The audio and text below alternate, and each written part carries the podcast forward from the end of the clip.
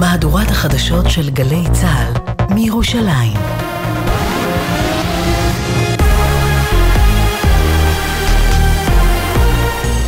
גלי צה"ל מירושלים, השעה שלוש. שלום רב באולפן ענבר פייבל עם מה שקורה עכשיו.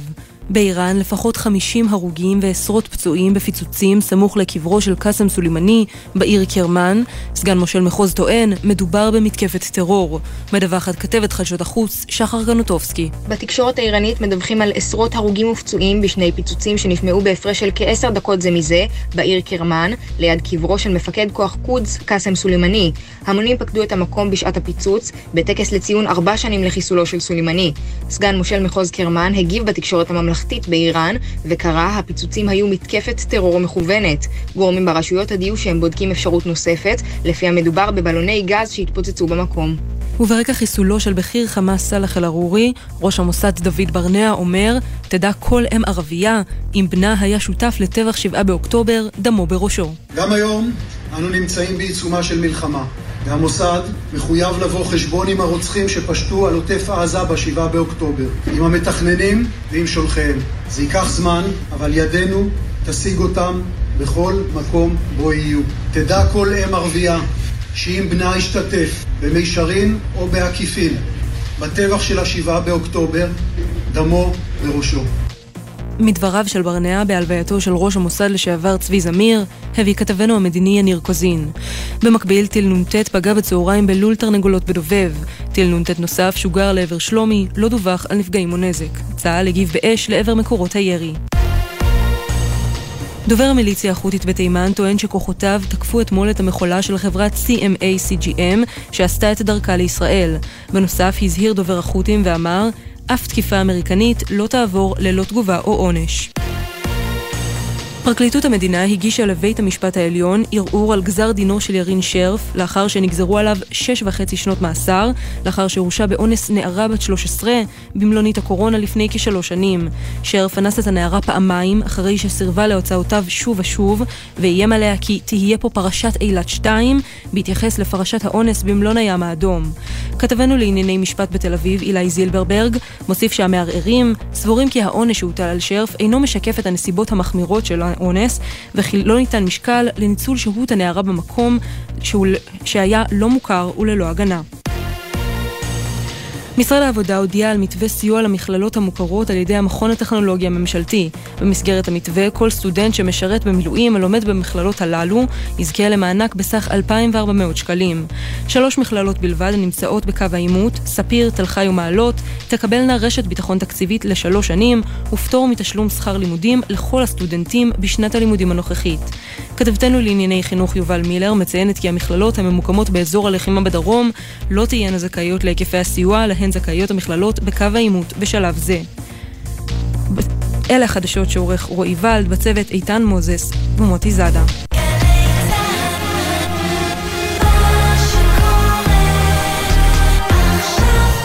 בחסות ביטוח 9, ביטוח דיגיטלי המציע למצטרפים חדשים או מחדשים דחייה של חודשיים בתשלומי ביטוח הרכב. איי-די-איי חברה לביטוח, כפוף לתקנון.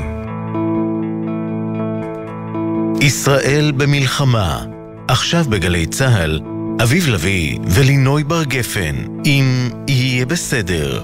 עורכת אביטל סלמון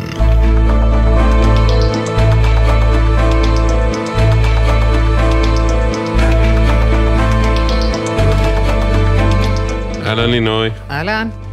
תשמעי, יש לי תחביב, אה, מדי פעם אני מוציא אותו לפועל, אה, לנג'ס לכל מיני בעלי עסקים וכאלה, ולשאול אותם מה, מה המצב, כדי להבין, כאילו, את יודעת, להרגיש... במכירות כאילו? כן, ב... מה, מה הולך בשוק, איך okay. אוקיי. המשק, איך האנשים. ובזמן האחרון, אה, האמת שלא יוצא לי בחיים בכלל, אה, בשנים האחרונות לנסוע כמעט במוניות, אבל בזמן האחרון יצא לי, יצאו לי שתי נסיעות. אה, ושאלתי את שני הנהגים, וקיבלתי כדרכם של נהגי מוניות קומוניקטיביים הרצאות שהיו מעניינות. כן, אוקיי. אז אם אני מוציא את, ה, ככה, את השורות התחתונות, אחד אמר לי, אה, עד עשר בבוקר, מדובר על אזור תל אביב גוש כן. דן, עד עשר בבוקר, עסקים מבחינתי כנהג מוני כרגיל, הרבה עומס אנשים, רוצים להגיע לעבודה, הזמנות וזה. אחרי צהריים וערב, כנ"ל. בין, כזה הוא אמר, בין עשר לשלוש, מת. עשר אמרתי, בערב. לא, בין עשר בבוקר לשלוש... אה, לשלוש אחרי שעות הצהריים. היום, אבל אמרתי לו, מה זה זאת לא אומרת?" ברגיל? לא, אז הוא אמר שבעבר, ברגיל, זה שעות של זקנים. המון זקנים שרוצים להגיע מפה לשם, לקופת חולים, או אה, לזה, או לזה, ו... אוקיי. אה, או למועדון, או לכל מיני מקומות, ומזמינים מוניות, והוא אומר, עכשיו הם רובם יושבים בבית.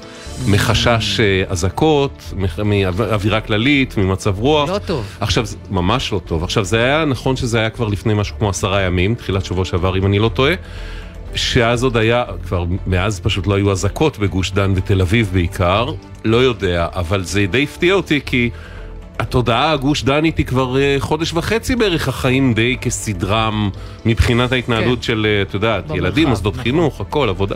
אז זה סוגיה אחת, ונהג אחר אמר לי, תשמע, אה, מבחינתי העניינים כרגיל, אבל יש פה הרבה הרבה הרבה יותר נהגים מאשר כרגיל, כי הרבה נהגים מפונים מהדרום ומהצפון. לקחו את המונית ומחפשים עבודה בתל אביב. אפשר כן. להבין אותם אגב. והוא אומר, אין מספיק נסיעות לכולם. אז הנה שתי תובנות ככה משיחות על הדרך, תרתי משמע, אה, על מה המצב. אה, יהיה בסדר בגל"צ, זה דף פייסבוק שלנו, יהיה בסדר בגל"צ, או בסדר נקודה glz, הוואטסאפ שלנו 052-920-1040, 052-920-1040, והמייל, אוקיי, כרוכית glz.co.il, אוקיי, כרוכית glz.co.il. אגב, אני מוכרח להגיד, בדף פייסבוק שלנו, עלו את, היום בבוקר ואתמול בערב שתיים מהתמונות היותר מקסימות שיצא לנו להעלות. אחת של המשפחה של עדנה, הסטודנטית תואר שני מאוניברסיטת תל אביב, ש... שיש פער די רציני, כשאני שומעת את השם עדנה, נכון. אני חושבת על אישה מאוד מבוגרת, היא- כן, וזה. כן. עדנה הזאת צעירה יפהפייה, והמשפחה שלה יפהפייה. נכון, נכון. אה, אז זו תמונה מקסימה אחת, והתמונה המקסימה השנייה של אה, גיפט ומירקל, שתי האחיות אה, שדיברנו עם גיפט איזה אתמול שמות ארוכות. יפים, גיפט ומי... כן, ההורים אה, מניגריה, הם ילידות הארץ, לא, ההורים נס מניגריה. ומתנה. נכון. אני אני אמרתי דורון ושי. אה, לא, נכון, מירקל זה לא- נכון. מירקל זה לא דורון זה ושי. נס, כאילו. גיפט זה יותר דורון או כן. שי, כן. בקיצור, אה, שתי תמונות מקסימות, אתם מוזמנים לשזוף את עיניכם. אה, בדף פייסבוק שלנו יהיה בסדר בגל"צ, ועכשיו אנחנו אומרים שלום לאסתי. שלום. זו הייתה... שלום וברכה. שלום וברכה, זו הייתה חתיכת נפילה מה שקרה לך, בכל מובן. ממש, לחלוטין, ממש. מתי אה, נפלת? זה היה בחמישי לעשירי. אה, חמישי לעשירי לפני. חודשיים וחצי? ממש, יומיים לפני המלחמה, ככה, אה, זה אוקיי. תאריך שאני זוכרת אותו היטב. כן, שלושה אה, חודשים. כן. נפלתי, מה שנקרא, על הפנים, אה, תרתי משמע. בבית? נפלתי על הפנים ממש, בבית. אה, ושברתי את עצם ההומרוס, הש- ארבעה שברים. מה זאת העצם הזאת? סליחה על הבורות. וה... זה העצם אה, בק... בכתף בצד שמאל, שהיא בעצם עוזרת לנו לסובב את, אה, את כל היד אה, לכל הכיוונים. אוקיי. והעצם נשברה ארבעה שברים, וגם חטפתי כתוצאה מזה חוסר שיווי משקל וסחרחורות. כי הייתה פה חבלת אה, ראש שהשפיעה בעצם על היציבות שלך? גם, גם וגם. זאת אומרת, יש לי בעיה של מוגבלות כתוצאה מהשבר, וגם מסתבר שכנראה הנפילה על הראש, אה, או ש... ברוך השם, אין, אה, אין, אין אה, הוכחה שיש משהו אה, בעייתי בראש, אבל כתוצאה מהנפילה, אה, מאז אני עם סחרחורות וקצת מרחפת, אני לא ממש אה, יציבה לגמרי. כלומר, כשאת אה, צריכה נגיד לקום מהמיטה, ללכת... לא, אה, מהמיטה, מהמיטה אני יכולה, אבל הרבה פעמים מהכורסה אני צריכה שייתנו לי יד כדי אה, לעזור לי. אה, לפ- הרבה פעמים אני חוטפת סחרחורות, אז מוליכים אותי עוד קצת ככה מהכורסה. אם אני יכולה, אז אני ככה הולכת קרוב לכורסה, תופסת כדי להיאחז, אבל... אה, מנוטרלת לך יד, אז בכל בעצם הליכון כאילו זה משהו שלא כל כך אה, רלוונטי לך, נכון? לא, לא, לא, כי פעם אחת נאחזתי בכיסא וחטפתי ממש אה, סחרחורת רצינית וכמעט נפלתי עם הכיסא, כן. במה עוד זה מגביל אותך? אה, מגביל אותי, אני לא יכולה לנהוג, אני לא יכולה לצאת מהבית רק אם אה, נותנים לי יד ולוקחים אותי לאוטו ומסיעים אותי לכל הפיזיותרפיה אה, וכולי, אני לא יכולה להתקלח לבד, לא יכולה להתלבש לבד, אני ממש, ממש מאישה עצמאית ששוחה ורצה, הפכתי להיות מוגבלת מאוד. כמה זמן אה, אה, עד שהשברים אמורים להתאחות ואפשר, אה, את יודעת, להתחיל אני לחזור? חושבת שזה נורא, שזה מאוד אינדיבידואלי, יש כאלה שזה לוקח להם חצי שנה, יש כאלה שזה לוקח להם שמונה חודשים. אני כבר כרגע שלושה חודשים אחרי, וההתקדמות היא מאוד מאוד מאוד איטית. אה, המשפחה שלי הם אה, 24-7, זאת אומרת, יש ממש אה, תורנות, מי לוקח אותי, מי מחזיר אותי. והכאב הגדול שלי מול חברת אה, הראל, שאני אה, עשיתי שם ביטוח מעל 30 שנה, כשהייתי צעירה, כן, בת 30, מהפחד שחס וחלילה, כשאני אהיה מבוגרת, אז אם חלילה יקרה משהו שאני לא אפול על אף אחד, ובדיעבד מסתבר שבאמת במקום שביקשתי מביטוח הראל, אה, הם שלחו רופא, והרופא... רגע, רגע, בואי, בשנייה, שנייה, אנחנו פה טיפה קפצנו. את, מדבר, אה, את, אוקיי. את ביקשת לתבוע את חברת הביטוח הראל על פוליסת סיעוד שאת נכון. אה, יש לך, שאת משלמת עליה פרמיות, נכון. וכנהוג בפוליסות סיעוד כאלה בודקים את נכון. שש פעולות היומיום, מה שנקרא נכון. ADL, הפעולות הבסיסיות, אה, abilities of daily living. בדקו אותך, הגיע רופא של חברת הביטוח הראל, נכון. יש לנו גם את הדוח הרפואי שהוא כתב לפנינו, אבל בואי תספרי לנו מה, מה הוא מצא. הוא מצא שאני חודש ושבוע אחרי הניתוח יכולה להתקלח לבד, לקום מהכורסה לבד, להתלבש לבד, לעשות הכל לבד. הוא, הוא לא בדק אותי, כן? הוא רק אה, ביקש שאני אקום ואמרתי לו, אני לא יכולה, אז הוא נתן לי יד ונעזרתי בו, אה, והוא הוליך אותי. אה, זהו, ואז הוא ביקש שאני אשכב במיטה. שכבתי במיטה והצלחתי לקום מהמיטה, אבל מהכורסה או מהמיטה אז לא הייתי יכולה לקום. זה היה מאוד מאוד אה, קשה, והייתי צריכה את העזרה, אבל הוא כתב שאני יכולה. הכל אני יכולה. אני, אני, כשאני. כשמסתכלים על הדוח, הוא בעצם אומר, הגברת נפגעה ביד שמאל, אבל היא ימנית. ולכן אה, בעצם, אה, נגיד כשאנחנו מתייחסים לסעיפים כמו הלבשה, אז הוא אומר, היא יכולה לבצע פעולת הלבשה עם יד ימין, והיא יכולה להתרחץ עם יד ימין. ו... בחלקים, בחלקים כן, בחלקים לא. הגוף שלנו בנוי מימין ושמאל, אז אני לא אפרט עכשיו את כל, ה, את כל החלקים בגוף, אבל יש, יש פעולות שאני יכולה, יש פעולות שאני לא יכולה, ואני נאלצת ל, ל, ל, לקבל עזרה. יש לי שאלה, לינוי, כשמגיע רופא מטעם חברת ביטוח לבדוק את אסתי, הוא אמור לקבל החלטה לחיים? כאילו, האם מכאן ועד אה, יומה האחרון היא לא, לא. מטפל סיעודי, או שהוא יכול להגיד, אוקיי, היא זקוקה עכשיו להחל- עד להחלמה מהשבר המורכב שלה, נניח לארבעה ש- חודשים, או שישה חודשים, או שמונה חודשים, כל, ואז נבדוק שוב. הרופא לא מקבל שום החלטה, חברת הביטוח לא, מחליטה, הרופא כותב אבל. דוח ולפי הדוח החברה אוקיי, מחליטה. אוקיי. עכשיו, שוב, זה גם לא קשור למטפל סיעודי, זה קשור להאם אנחנו נותנים לה קצבה, שיכולה נכון. להגיע ל-5,000 שקלים בחודש, או לא נותנים לה קצבה. עכשיו כן, בהחלט, הפוליסה, אלה ש- של קופות החולים, מכסות ל... תקופה שלא ארוכה יותר מ-60 חודשים, אבל הם בהחלט יכולים לבוא ולהגיד, אנחנו קוצבים לך את הפוליסה הזו לתקופה זמנית. אם אחרי הפרק זמן הזה המגבלות נמשכות, אז בואי תגישי מסמכים רפואיים עדכניים, אה, נבדוק שוב, כלומר, זה ויכול לא להיות אחד או שנאריך ויכול אפס, להיות הראל שלא. היו יכולים להגיד גם, אה, ניתן לאסתי אה, נאשר פוליסה לכך וכך חודשים. ארבעה חודשים, ואחרי זה לא, נבדוק אבל- שוב את מצבה. אבל מה ש... תראה, אסתי, כשהיא תיארה לנו את המגבלות, היא תיארה נגיד את עניין הנהיגה וכולי. זה לא רלוונטי לפוליסת סיעוד. נכון. לפוליסת סיעוד הדבר היחידי שרלוונטי זה שש הפעולות ה-ADLיות, שאם שלוש מהן היא לא מסוגלת לבצע. אז, בדיוק. אז בעצם היא בדיוק, שלוש. זכאית. כן, נכון. נכון, נכון. אז נשאלת השאלה, איך יכול להיות פער כל כך משמעותי בין מה שאסתי מעידה שהיא מסוגלת לבצע, וגם נשמע הגיוני ב- בהתחשב במצבה, לבין מה שהרופא קבע, ולכן גייסנו אה, לתמונה את עורך הדין חיים קליר, שלום. היי, שלום לכם. אז uh, הניירת נמצאת גם מולך, ראית את הדוח, uh, טבלת התפקוד שהרופא מילא, אתה מכיר את המקרה. מה אתה אומר? מה אתה רואה פה? לא, קודם כל בוא נתחיל מזה שיש לה כמה וכמה פוליסות שם בהראל, היא מאוד שמחה עליהן. ובחלק מהם אה, מספיק שתי, שני ADLים, מספיק שתי פעולות. לא, אנחנו, אנחנו מדברים על הפוליסה כן. הספציפית עכשיו, הזו. עכשיו תראו, התופעה הזו של הרופאים האלה, או המעריכים שבאים, היא, היא תופעה רווחת.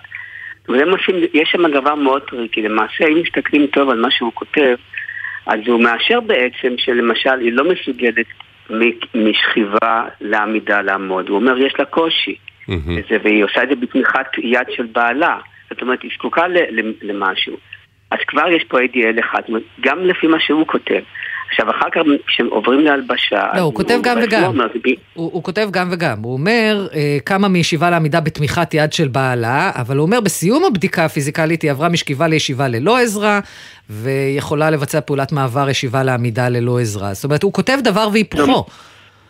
נכון, לא, מישיבה לעמידה בתמיכת יד של בעלה, משכיבה היא לא יכולה. זאת אומרת, זאת אומרת, היא יכולה, אבל, אבל אנחנו צריכים לדבר האם היא יכולה להשלים את כל הפעולה נכון, ביחד. נכון. משכיבה לעמידה. זה לא שהיא יכולה חצי פעולה לעשות וחצי לא פעולה לעשות ואז לא מגיע כלום. אחר כך כשעוברים להלבשה, אז הוא אומר במפורש, מתקשה בהלבשה של פלא גוף עליון, זאת אומרת, היא לא יכולה להשלים את זה. אותו הדבר כשמדובר ברחצה, הוא אומר, עקב סכנת נפילה בסביבה הרטובה, זקוקה להשגחה בכניסה ויציאה ממקום רחצה. עם כאבים ומגבלה. זאת אומרת, יש פה...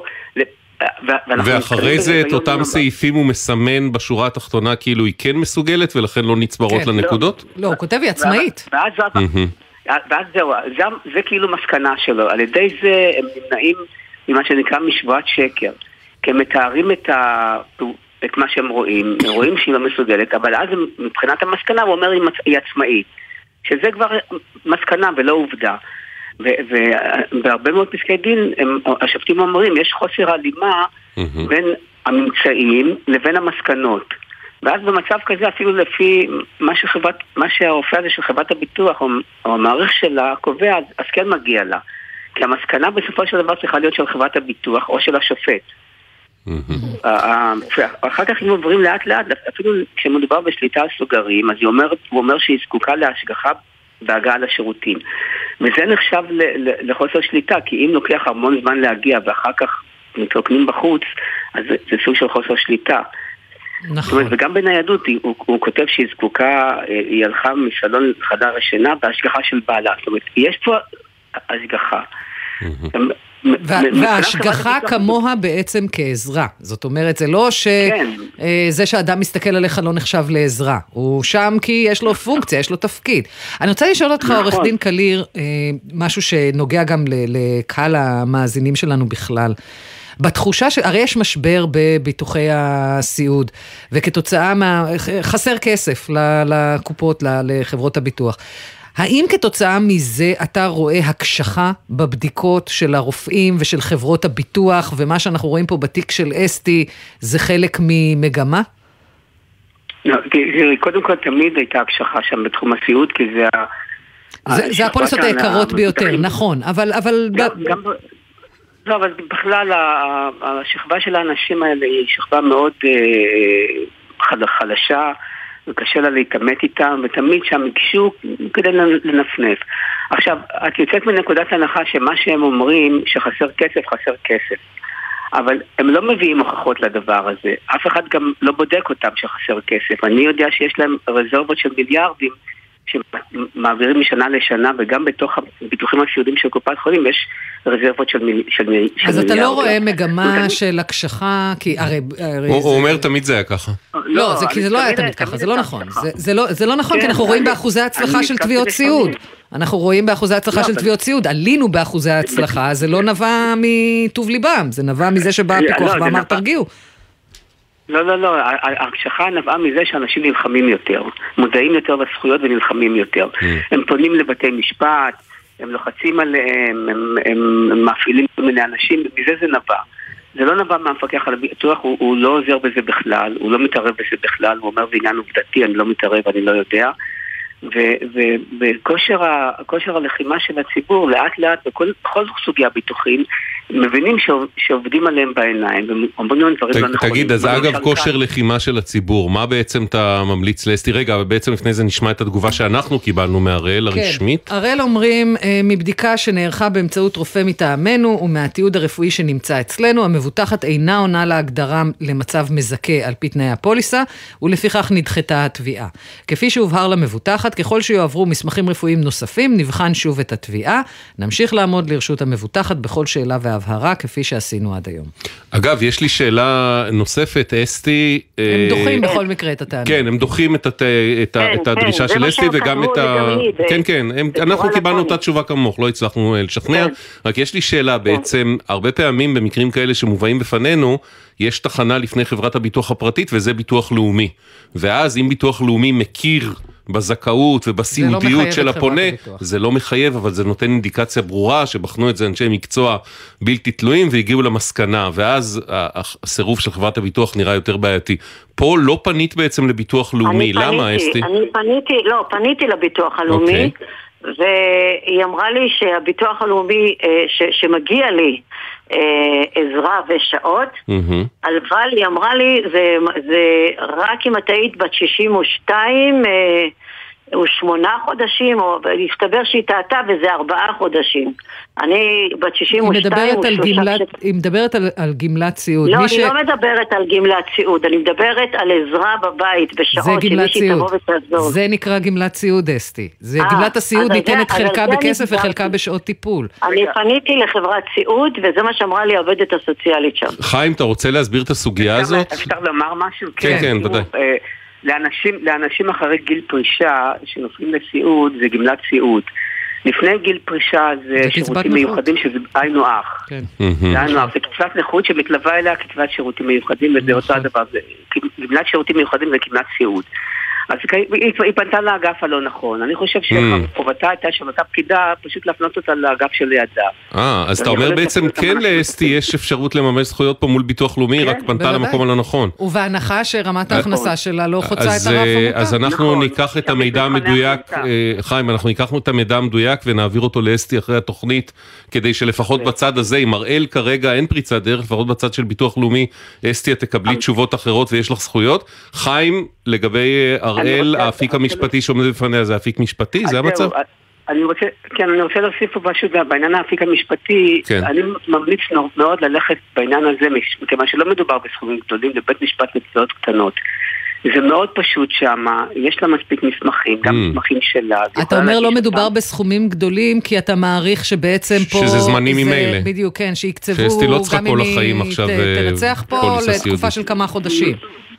נכון, בדיוק, אבל, Mm. אבל היא גם יכולה לתבוע אותם פעמיים, זה הרי כל תביעה היא עומדת בפני עצמה, כל חודש בפני עצמו, אז היא יכולה כן. לחלק את זה, ואז היא לא צריכה עורכי דין, ולא צריכה נכון. חוות דעת מסובכות.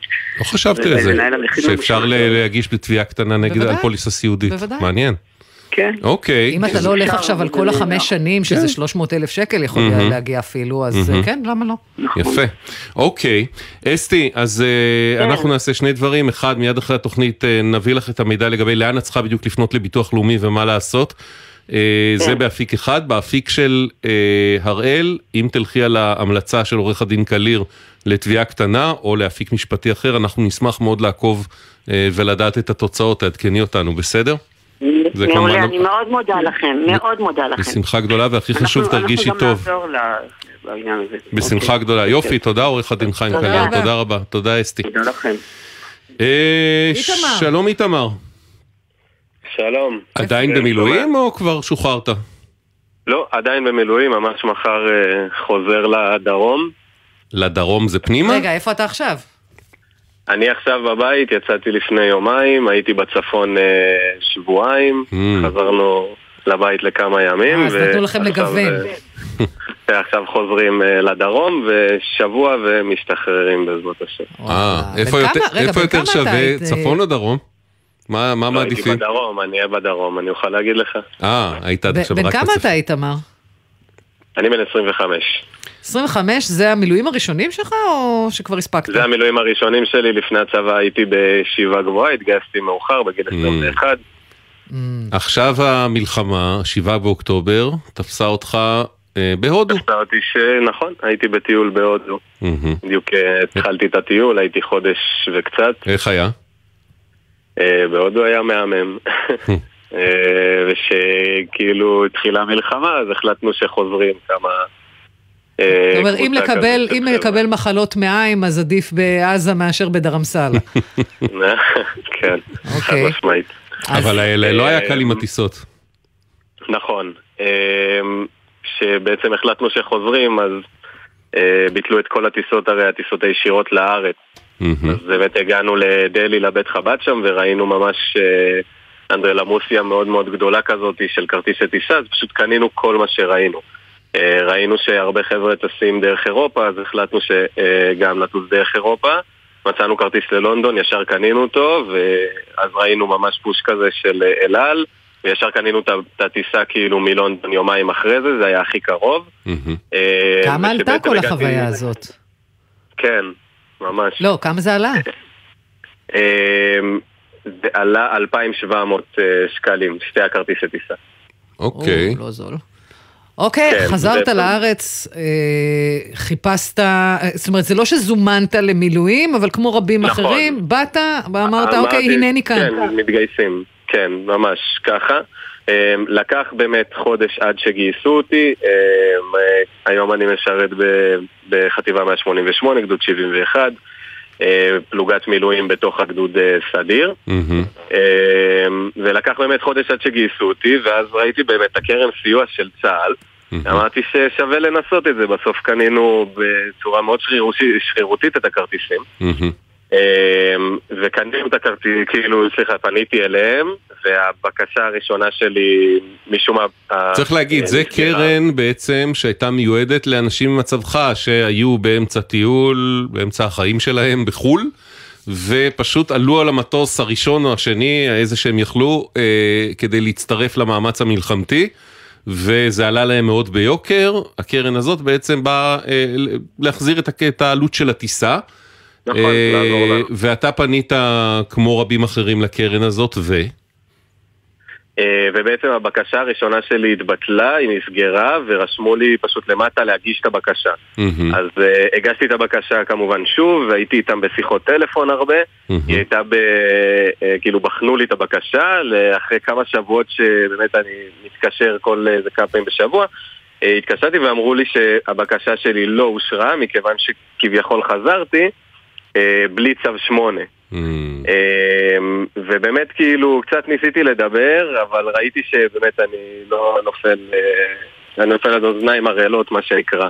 זאת אומרת, אז מבחינת המערכת. לכאורה היה קריטריון שמי שהיה בחו"ל והמערכת שיגרה לו, צה"ל שיגר לו צו 8, הוא משופה על הכרטיס, אבל אתה לכאורה עלית על דעת עצמך, אז אה, בעיה שלך. אגב, זה הרוב לא- הגיעו על. דעת עצמם. אה, רבים, ממה שאני יודע. נכון, לא מעט. כן. אה, איתי הגיעו עוד אה, שניים על דעת עצמם ועוד אחד עם צו 8. מהמם. אה, אבל יש לך, חברים אה, שגם הגיעו על דעת עצמם ופנו וקיבלו את ההחזר, נכון? זהו, אז אני באמת ויתרתי, ואמרתי אוקיי, אם זה ככה אז באמת אין מה לעשות, עד ששמעתי שפשוט חבר מהפלוגה קיבל את ההחזר והוא חזר בדיוק כמוני, התגייס אפילו כמה ימים אחריי, חזר, קיבל את ההחזר על הכרטיסי טיסה, ולא רק זה, אלא גם הציעו לו לשלם לו על הכרטיס הלוך שלו. אה, זו כבר חתיכת לארג'יות. זהו, ואז אמרתי כאילו אוקיי, אז אני, אז כן, שווה אולי כאילו להתערב קצת. אה, ובאמת אה, פניתי ל...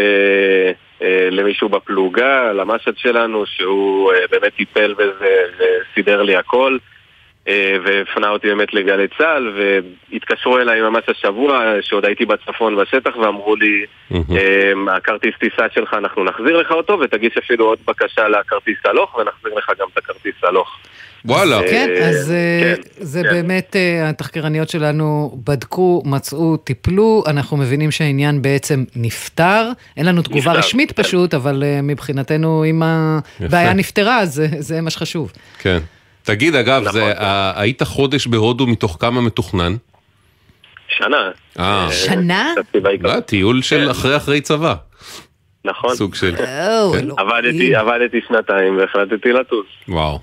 וואו. לא, למה אני שואל, חוץ מזה שאני חייך והטיולים שלך מסקרנים אותי, זה שהיה לנו דיון פה לגבי ההחלטה של המדינה לממן גם את הטיסה הלוך. כן, נכון. ופה באיזה נקודה ה- זה בעצם הגיוני ובאיזה זהו, אז נקודה זה לא בעיניי זה, הגיוני. זה סביר אם הבן אדם, במקרה של איתמר עונה להגדרה הזאת, טס לשנה, וכבר אחרי ח- חודש בעצם הוא טס חזרה למלחמה, אז בעצם הוא איבד גם את הטיסה הלוך, הוא שילם עליה כמעט סתם. בעוד אם למשל הוא טס לשנה וה, והמלחמה תפסה אותו יומיים לפני שהוא ממילא התכוון לחזור, אני אגיד לך מה אני הייתי אז עושה... ההלוך כ- היה צריך להיות אני על אגיד לך מה חשבונו. אני הייתי עושה כ- כמדינת ישראל, כדי מה? גם לטעת תקווה בלוחמיה. מה? זאת אומרת, חבר'ה, ברגע שהמלחמה נגמרת, מי שהיה כאילו בטיול והופרע... כולם להודו. ש... בדיוק. קנה את הכרטיס, אז אנחנו ניתן לך את ההחזר. כדי לתת לך סיבה להאמין שיבוא יום ואתה תשלים את הטיול שלך. זיכוי לדרם סלע. נכון, בדיוק. אגב, אתה מתכוון, אה, איתמר, אה, לחזור לשם?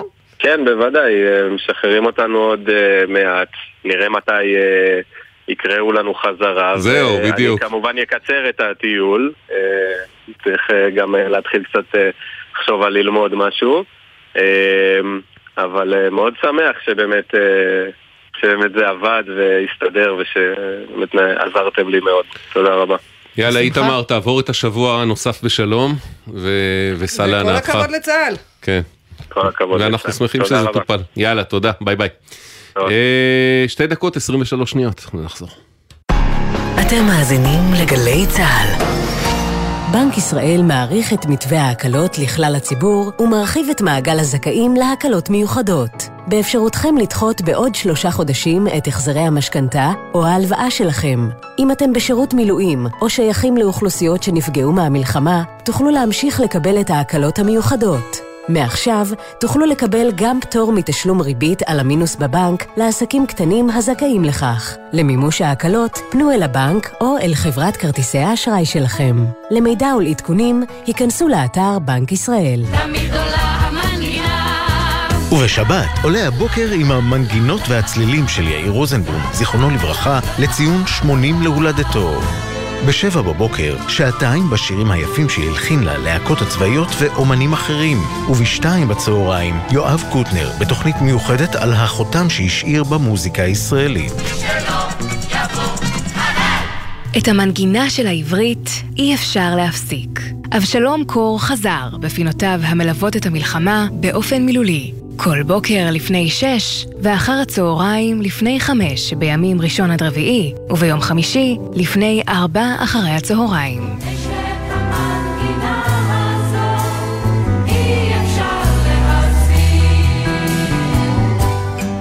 יחד במלחמה. אריאל סאט, שהוקפץ כלוחם גבעתי ב-7 באוקטובר. רושמת לי היי אריאל, האנשים המבוגרים שבתמונה זה ההורים שלי ורציתי לו ממש אין לי דרך להודות לך על זה שחילצת אותם החוצה הייתי מאוד שמחה שתיפגשו ישר שראיתי אותם הדמעות זלגו וחיבקתי אותם כאילו זה משפחה שלי כתבנו את השיר הזה לחיילת יקרה, רבית אסייג, שנפלה בשבת השחורה של השביעי לעשירי. הלכנו עם זה למשפחה, אנחנו פשוט רואים את המשפחה, מתפרקים לידינו. רינו צרור הצליח להביא אלינו צוות שידור, להראות לכולם מה באמת קורה בזמן אמת. אני חייבת לציין גם את קולה של אימא, הוא אמר לי שהם שמעו, וזה חיזק אותם ונתן להם אה, כוחות. וזו בדיוק הסיבה שאנחנו פה. גלי צה"ל, פה איתכם, בכל מקום, בכל זמן.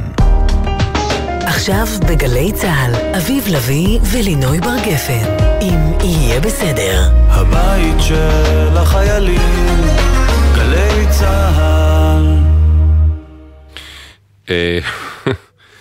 אה, כותבת לנו מישהי, אני לא אקריא את כל הפרטים, אני פשוט אעביר את זה לצוות ונבדוק, אה, שמע את סיפורה של אסתי מול הראל, ולפחות לפי מה שהיא כותבת, הסיפור שלה, את הסיפור שלה, את הפרטים הבסיסיים, אסתי זה משחק ילדים לעומתה.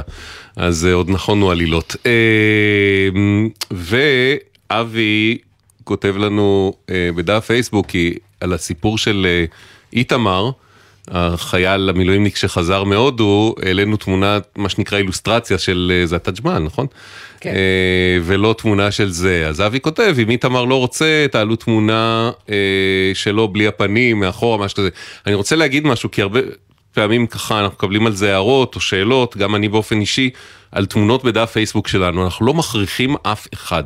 אנשים שפונים אלינו, להצטלם או לשלוח לנו תמונות או לחשוף את עצמם, מי שרוצה, ברוך הבא, מי שלא, אנחנו מסתדרים בלי, ממש לא... המדהים לגלות הוא שעוד אה, נותרו כמה אנשים שפרטיותם חשובה להם. כן, שזה זה- ממש חשוב להם כן, העניין הזה. כן, כן. זה בסדר, זה דור- שקרוב נעלם. לא, אבל אה, לא, לפעמים גם אנשים צעירים דווקא, ולאו? דווקא עם? סיפורים רגישים. איפה את אומרת? כן, פה, פה בישראל, פה אצלנו.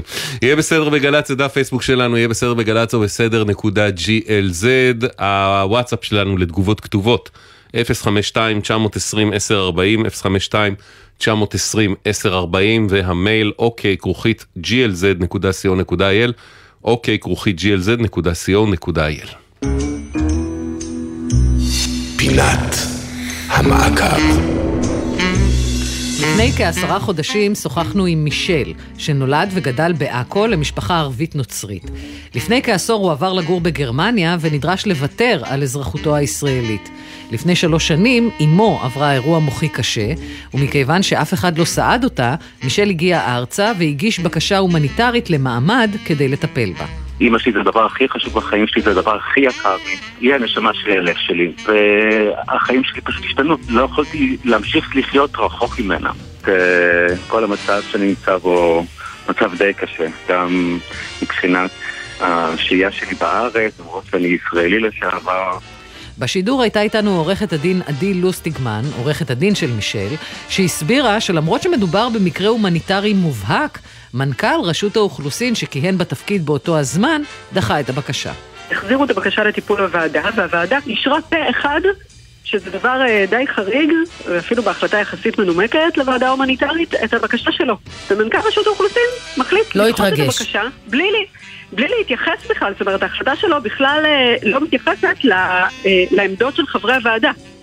לאחר השידור המקרה הובא לבחינת מנכ"ל רשות האוכלוסין החדש, הנוכחי, אייל סיסו. זה לקח לסיסו קצת זמן, אבל הגיע לתובנות אחרות. שלום עורכת הדין עדי לוסטיגמן. שלום. שמתמחה בזכויות אדם ומייצגת, מלווה את מישל. אז uh, היינו במאמץ לסייע למישל להישאר בארץ, לסעוד את אמו, לקבל כאן איזשהו סוג של מעמד. אני מזכיר, במקור אזרח ישראלי, יליד ישראל, נכון?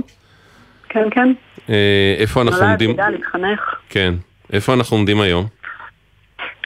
אז אה, בימים האחרונים קיבלנו החלטה של המנכ"ל סיסו שמאשרת אה, לתת למישל רישיון ביקור מסוג ב'1, שזה רישיון ביקור ועבודה, אה, לשנתיים הקרובות ולאחריהן העניין שלו המשיך להישקל ולמעשה הוסרה חרב הגירוש אה, מעל ראשו והוא יכול להמשיך להיות כאן לצד אימא שלו, לסעוד אותה במולדת שלו, במדינה שלו, לצד בני המשפחה שלו, שזה כמובן מאוד מאוד משמח. אז למה את לא נשמעת אה, לגמרי שמחה?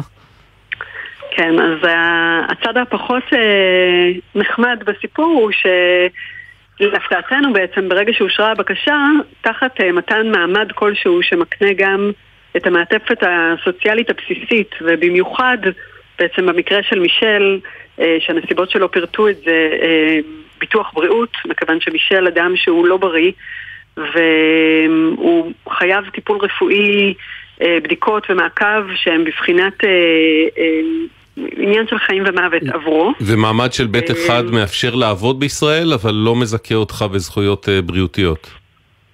נכון? בדיוק. אוקיי. עכשיו חשוב גם לציין שאדם שהוא לא חולה יכול במעמד שיש לו אשרה כשהוא שוהה חוקי לרכוש ביטוח בריאות פרטי.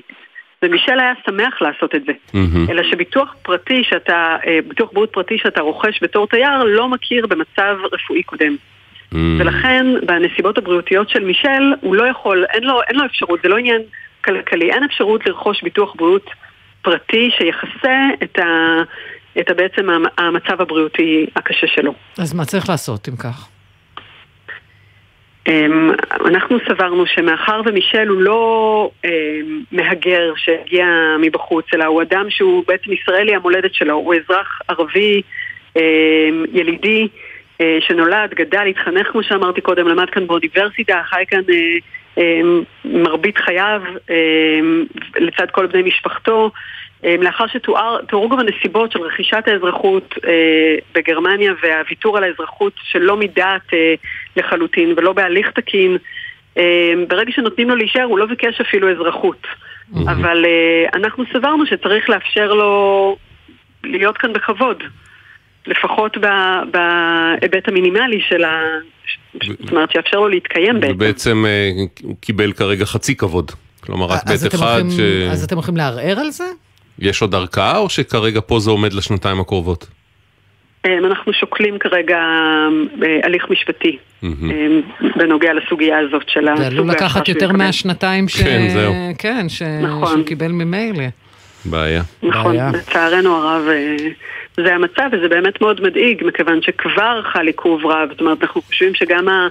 זאת אומרת הזמן שכבר חלף גם היה צריך להיות איזשהו מרכיב להתחשב בו לגבי טיב ההשראה שהתקבלה. ניתן גם שלאחרונה אה, תוקן הנוהל של הוועדה ההומניטרית שעד אז, עד תחילת החודש האחרון, עד תחילת חודש נובמבר, אה, דצמבר אה, לא קבע איזשהו פרק זמן ברישיון מסוג ב'1 אלא היו רק איזשהן מגבלות על הרישיון מסוג א'5, התושבות הארעית שמקנה את כל הזכויות אה, למתי משדרגים בעצם. ובנוהל החדש נקבע שמי שמקבל ב'1 יחזיק בו לפחות 63 חודשים. שזו תקופה ממושכת שאדם במצבו הבריאותי של מישל לא יכול... אה, מהמם. אה, כלומר, בעצם יש פה, יש פה זמן מינימום לכאורה. אה, כן. שזה לא, לא משחק לטובת מישל במקרה הזה. רגע, מישל איתנו אני מבין, נכון? כן. מישל? כן. מה שלומך? נכון. אני מרגיש טוב, וחלקית שמח. אה, ומודה לכם מאוד על כל העזרה שנתתם לי עד עכשיו. מה שלום אמא?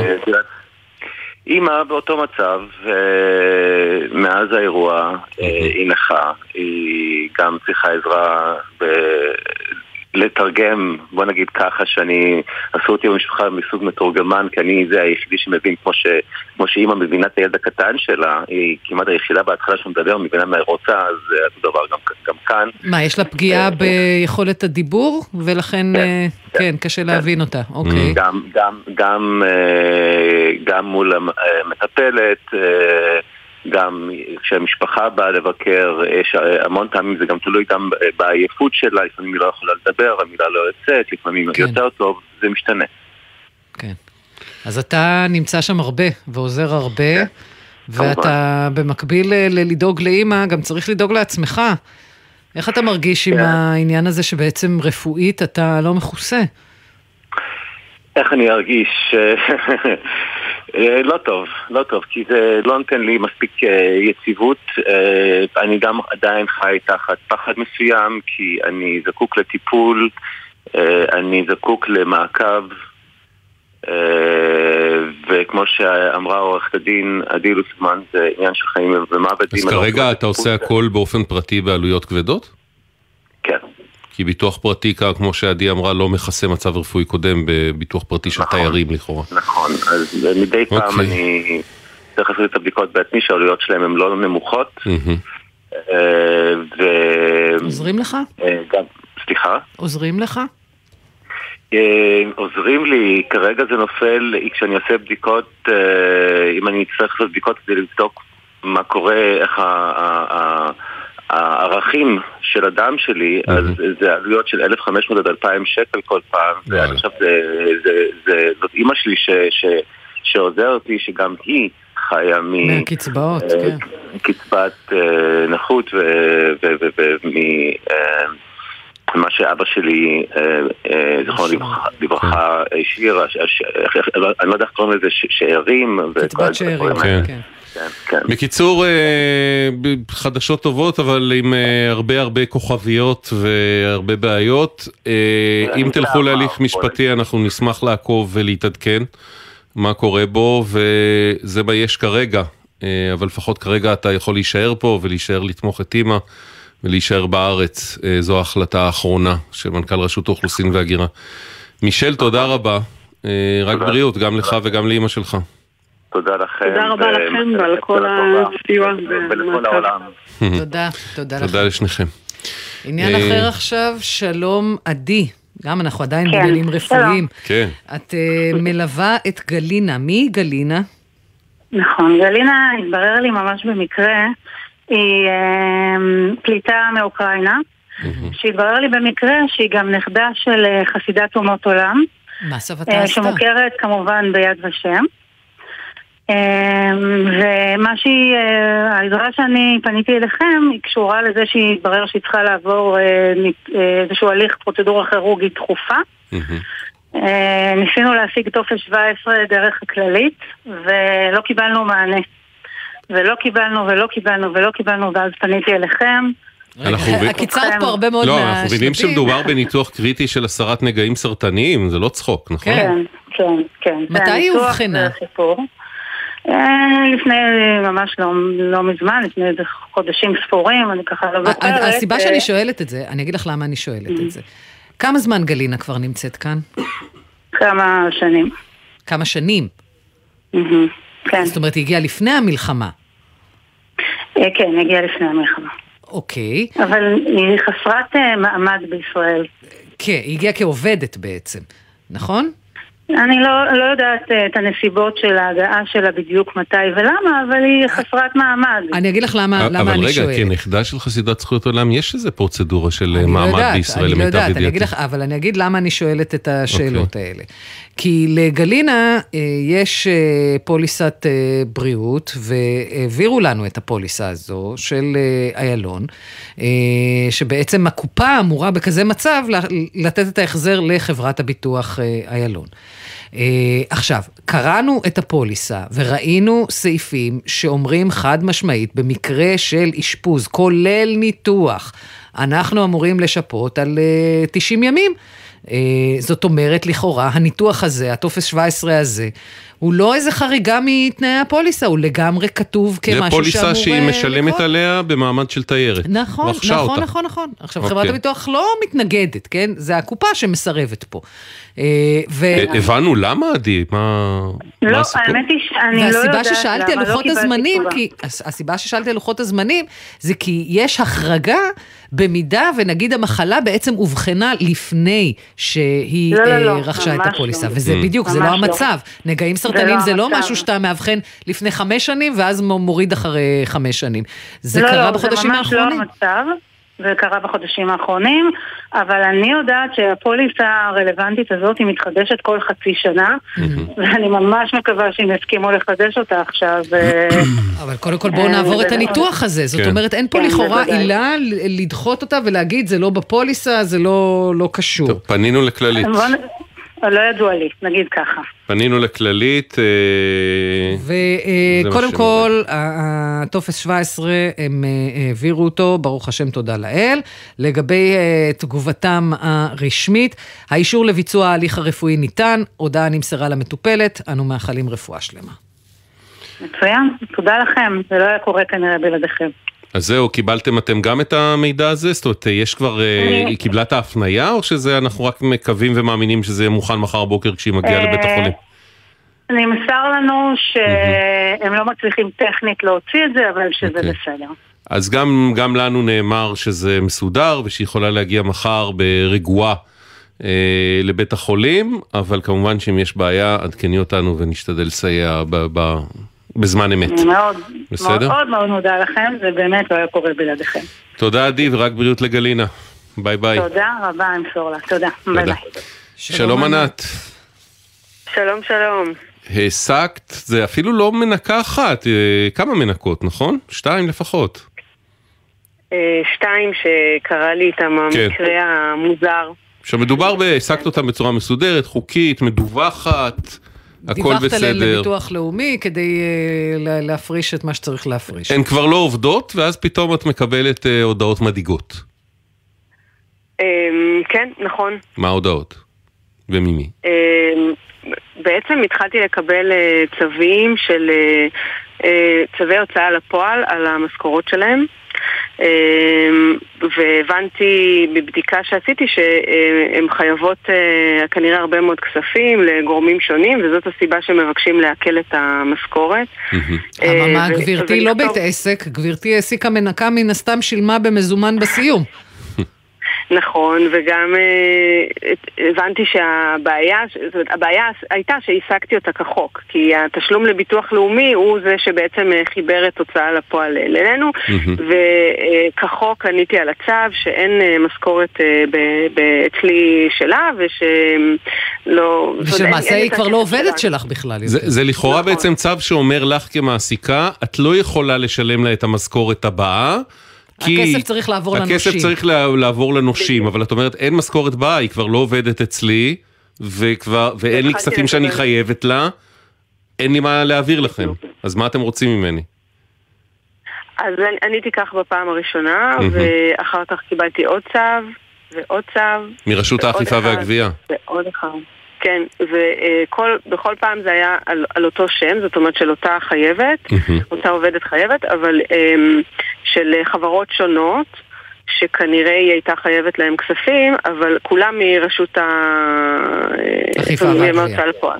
אכיפה והגבייה, כן. רגע, אבל זה קרה לך שוב, עם עוד עובדת. זה קרה לי, זה קרה לי למשך שנה וחצי על אה, וואו. העובדת, על העובדת הזו, ואחר כך לצערי גם על העובדת אה, שבאמת העסקתי אחריה. הן אגב קשורות אה, אחת לשנייה או שזה מקרי?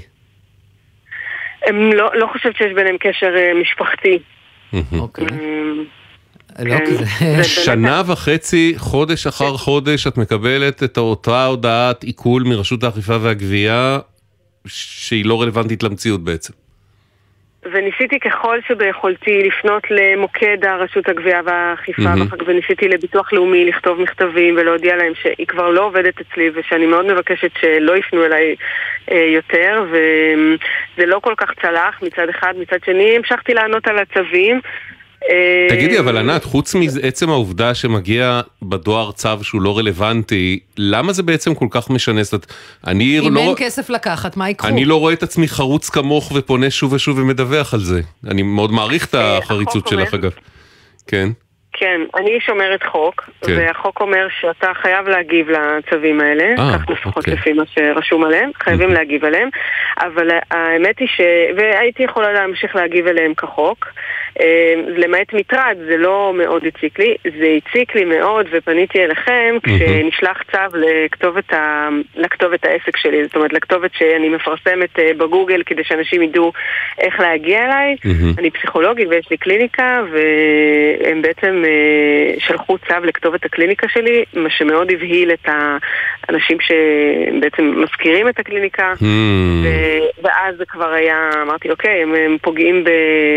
התחילו להסתכל עלייך במבטים מוזרים, מה זה המכתבי הוצאה לפועל אני- שאנחנו אני מקבלים רק פה. חייבת לשאול לא, הם שאלה. אמרו, הם מאוד נבהלו, הם. מאוד נבהלו, אה, שלא בצדק, כי זה לא בעצם מערב כן, אותם בשום כן. צורה, אבל בכל זאת הם מאוד נבהלו, הם אמרו, אנחנו לא רוצים לקבל צווים אה, מהוצאה לפועל, בצדק מבחינתם, ואז אה, אמרתי, אוקיי, זה אם, אם עכשיו אותם המזכירים היו מחליטים לא להזכיר לי את הקליניקה בגלל זה, זה. פוגע, כן.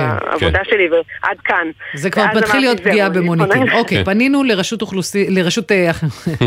וואי, כמה רשויות. אכיפה וגבייה, והם כותבים כך: צווי עיקול משכורת מבוצעים על פי בקשה יזומה של זוכים, כלומר מי שפתח את תיק ההוצאה לפועל ושחייבים לו כסף, וזאת בהתאם למידע המתקבל בידיהם.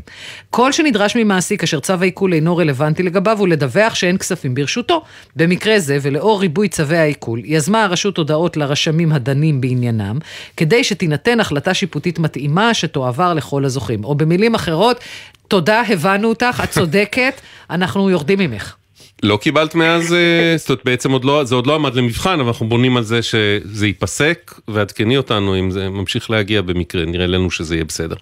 בסדר תודה ענת? רבה, בינתיים לא קיבלתי, אבל יפה. אני רוצה להגיד לכם ככה בנימה אישית, קודם כל אתם הגימורים שלי, ממש, אתם הגיבורים שלי ושל המשפחה שלי, כי אתם עושים כל כך הרבה דברים טובים. העניין הזה שלי הוא באמת היה פעוט, לעומת העזרה הגדולה כל כך שאתם אה, עוזרים לאנשים שאני אני מקשיבה לכם ואני שומעת שבאמת אנשים מגיעים חסרי אונים ואתם אה, אתם פשוט נפלאים ואתם עוזרים לי לקוות בתקופה לא, לא קלה לכולנו שבאמת בזכות אנשים כמוכם עוד יהיה פה בסדר. אמן. ענת, תודה. תודה רבה. לא נותר לנו אלא לומר תודה. תודה מכל הלב. תודה לכם. להתראות. מכל הלב בחזרה. ביי ביי. כל ישראל ערבים. יש לנו רק שלוש דקות לספר על פק"ל לוחמות הברזל. שלום אה, למוריה דרורי בן עטר, ראש המטה של יחידת פק"ל, שהיא גם אה, מגויסת בצו 8 למילואים, ובמקביל מנסה לפקד על חמישה ילדים בביתה. המון דברים ביחד, שלום מוריה. שלום לינוי, שלום אביב, מה שלומכם? מה- זה. יחידת פק"ל? טוב שאתם שואלים. אז אה, פק"ל זה יחידה של מילואימניקים אה, עבור מילואים. אה, ראשי תיבות של פק"ל זה פלוגה קהילה לכידות. אוקיי, אה, יחידה שעוסקת בבניית הלכידות ופלוגות המילואים בשגרה ובחירום. אוקיי. אה, בזמן המלחמה אנחנו התרחבנו, הרחבנו את הפעילות שלנו והגענו למאות פלוגות מילואים בשטחי כינוס ובבסיסים וליווינו אותם בייעוץ ובסדנאות שעוסקים בבניית הפלוגה כקהילה, חיזוק הלכידות בקהילה, מתוך הבנה דוגמה, תני לי שבעצם, דוגמה, מה אה, זה אומר אה, בניית הפלוגה כקהילה? איז, איזה פעילות עושים למשל שמסייעת לבנות את הפלוגה כקהילה? מעולה. למשל, אה, שמירה על הקשר עם העורף המשפחתי. אה, בנייה של קבוצת וואטסאפ אה, ביחד אה, עם המשפחות של הפלוגה. Mm. הפלוגה נכנסת לתוך עזה, יש מישהו שאמון על הקבוצה הזאת ומדווח לאנשים ולמשפחות בעורף. תקשיבי, מלא מלא הורים כן. של מילואימניקים שאני מכיר, רוצים, יתקשרו עכשיו אלייך וידרשו שתקימי להם קבוצה, כי זה די מסובך. אגב, הבעיה היא אבל לפעמים שהילדים לא רוצים. כי המילואימניק, להבדיל מהסדיר, אומר להורים, עזבו אותי באימא שלכם, אני בן אז קודם 25, תודה. אה, נכון, אבל אנחנו מדברים פה הרבה פעמים על נשים שנמצאות בעורף, על גילאים Mm, יותר מבוגרים. נכון. אנחנו רואים במערך הזה בעצם שיש אה, בזמן המלחמה אה, חבר'ה במילואים מגיל 21 עד אה, לפעמים 50. נכון. אה, אז יש אה, מגוון גילאים מאוד גדול, אז יש הורים מודאגים ויש נשים וילדים אפילו שמודאגים ונמצאים בקבוצות האלה, ולא רק קבוצות וואטסאפ, אנחנו אה, עוסקים בסדנאות שאנחנו מגיעים אה, לתוך שטחי כינוס כמו שאמרתי ומעבירים יש לנו זמן. קצר, אז דברי איתנו מילה על כן. פרויקט הניקיון, מה עושים בבתים. אוקיי, אז באמת מתוך הבנה שחשוב מאוד לחזק את העורף כדי שהבניין הכוח אה, יהיה חזק, אנחנו רוצים לבנות את הרוח. אה, אז הגענו ביחד עם התורמים שלנו, קרן מיראז', אה, לסיור, ופגשנו שם מ"פ חמוד שסיפר לנו בעצם על הקושי של אשתו בבית. העלינו את אשתו על הקו, והיא ככה דיברה באנגלית עם התורם מקרן מיראז', משפחת מיראז', והיא סיפרה לו על ההתמודדות שלה עם הילדים הקטנים ועם המשרה המלאה. וכשהוא סיים את השיחה, הוא פשוט פנה אליי ואמר לי, מוריה, אני רוצה לעזור לעורף. כאילו למילואים מה עושים? יש הרבה משאבים. אנחנו אה, הקמנו אה, מערך אה, שבעצם יצרנו פה פעילות משולשת אה, שיש בה שלוש צלעות. אחד, אנחנו פונים למשפחות של מילואימניקים שמתגוררים דווקא באזור הדרום. עשינו שיתוף פעולה עם עיריית אשקלון, ואנחנו ממשיכים להתרחב לעיריות הבאות. אה, יצרנו קשר עם חברות ניקיון מקומיות, וככה אנחנו גם מחזקים את הכלכלה מה, בדרום. פשוט אתם ה- שולחים אנשים לנקות את הבתים של המילואימניקים? נכון, אנחנו בעצם תרמנו כסף לחברות ניקיון שב, אמ, שבעצם מפעילות אה, מערך של מנקים שמגיעים למשפחות מילואימניקים. שעומדים אה, בקריטריונים מסוימים, כן, לוחמים, אה, שיש להם ילדים ומשפחות אה, באמת בעורף, וככה ממש כיף לקבל אוקיי, את ה... אה, לפעמים שווה להיות מילואימניק, לא תמיד. אה, מוריה דרורי בן. עטר, ראש המטה של יחידת פק"ל, מילואים, אה, המון המון תודה, סחטיין. בבקשה, יום טוב, ביי ביי. יאללה, ביי. אנחנו אומרים תודה גם לצוות שלנו, לעורכת אביטל סלמון, לתחקירניות תמר דהן, גליה זרה ושירה אפרת, לטכנאי בן שני, לעורך הדיגיטל רן לוי, יהיה בסדר בגל"צ, זה דף הפייסבוק שלנו, יהיה בסדר בגל"צ או בסדר נקודה glz, המייל שלנו כל הזמן, אוקיי, כרוכית glz.co.il, אוקיי, כרוכית glz.co.il, והוואטסאפ אפ- להודעות כתובות 052-920-1040, 052-920-1040. אנחנו נתראה ביום ראשון עם נעמי, נעמי. נכון? את כן, תשובי בשני. שני. יום ראשון ביי. בשלוש. שלום שלום.